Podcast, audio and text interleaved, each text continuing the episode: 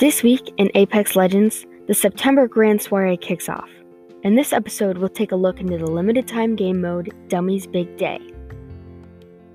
Dummies Big Day consists of 8 color block dummies with no special tacticals or different ultimates. They all come into the game with a tactical that drops a random item and an ultimate that changes. With randomizing ultimates, here are some of the options. Instant Heal, which healed any player within a short radius, enemies or not. Loot Shower, which rained down a pile of randomized loot for you and your teammates.